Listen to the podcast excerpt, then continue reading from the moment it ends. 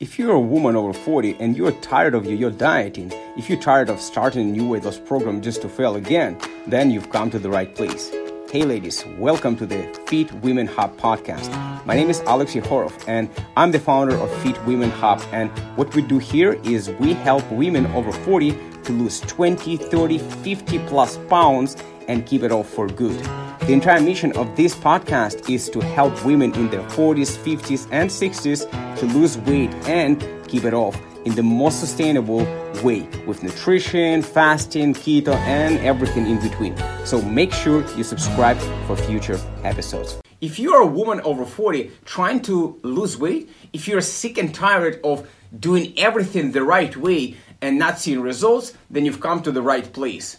Today, I will share five mistakes women over 40 make when trying to lose weight, and I will give you five tools that you can start using right now, right after this video, that will guarantee your fat to melt. Let's go. Hey ladies, my name is Alex Yehorov. I'm the founder of the Fit Women Hub. And what we do here is we help women over 40 to lose 20, 30, or 50 plus pounds and keep it off for good. And the entire mission of this channel is to help women over 40 to lose weight and keep it off in the most sustainable way uh, so you won't gain uh, so you will not gain it back and feel hungry all the time. So, mistake number 1, not lifting weights. Wait a moment. I'm a woman in my 40s, 50s or 60s, Alex. What are you talking about lifting weights? Are you crazy?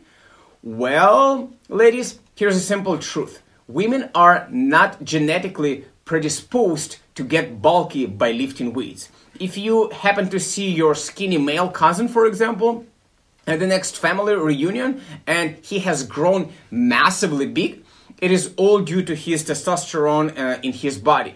You ladies do produce testosterone, but not enough to create big muscular biceps.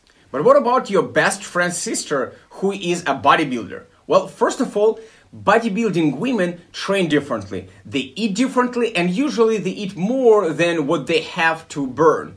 In addition to that, they might take certain things and let's call them supplements to help them with their competition. So, unless you're doing all of that, you will not grow big. You will grow stronger.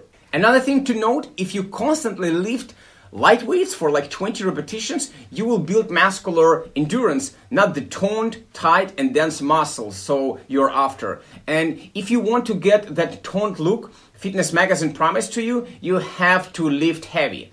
Something that allows you to do about maybe 8 to 12 reps instead of 20 uh, of, of each exercise, right? And I wanted you to eat the right kind of food, which uh, uh, uh, ultimately will burn all that fat covered your muscles. So, so how to stop making the same mistake? Well, start lifting weights if you never lifted before, or if you have, lift heavier with lesser repetition. But Alex, what if I don't like lifting weights or I have an injury? Well, then don't do it either. In fact, you can just lose weight just by changing your diet because 80%, if not more, of how we look and feel today is the result of what we eat. But if you're after more than just losing weight, you you've got to do something more than just eating clean. If the idea of walking up to the dumbbells and surrounding yourself uh, amongst a sea of testosterone does not appeal to you, here are some other ways you can strength train. You can do some body weights exercises, something like push-ups, triceps dips, squats. You can do uh, kettlebells. You can do sandbags, uh, medicine balls. You can also do, by the way, some yoga or carry your son or daughter while you're shopping, right? Or you can park your car the furthest you can and carry your groceries uh, back with your hands. Now, the main thing here is to do what you like while using your muscles. How you can avoid this mistake? Well, Choose an activity that you like, not me. Maybe for me it's fitness, but for you it's Zumba, right? It doesn't matter. Pick what, what you prefer. Make sure you give your biggest energy when moving. Stick to something that you love, and success will be uh, on your way. Mistake number two snacking all day long, unconsciously. Please avoid snacking, especially unconsciously. Not snacking will keep your insulin level uh, low and calories low, so you can actually burn your body's storage fat instead of uh, fat coming from your uh, snacking, for example, and the main meals. Now, this one is tricky. You see, we are all getting used to having so many snacks in between our meals, and it actually does not matter is it healthy snack, it doesn't matter is it unhealthy snack, or if it's one bite, or if it's whole bunch of whatever.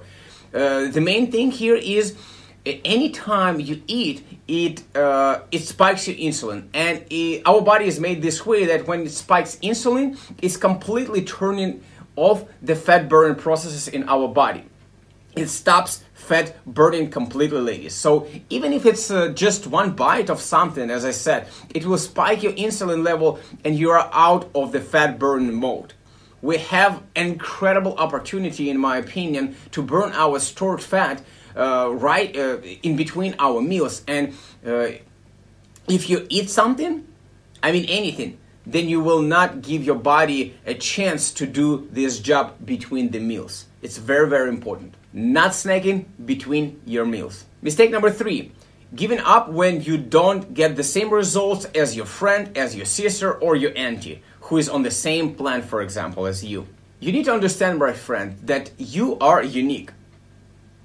Yes, you are unique, and that one uh, that one plan that might work for your friend might not work for you. And she might have lost 20 pounds following a certain diet or doing certain thing in the gym. But mm, don't get your hopes too, too high by thinking you can achieve the same thing. It's just like how you can't lose fat from your tummy by simply doing sit ups. You cannot simply listen to your friend who has done this and, uh, and that and hope that for the same result. So, how do you know if the keto diet, for example, CrossFit or strength training three times a week, is going to work for you?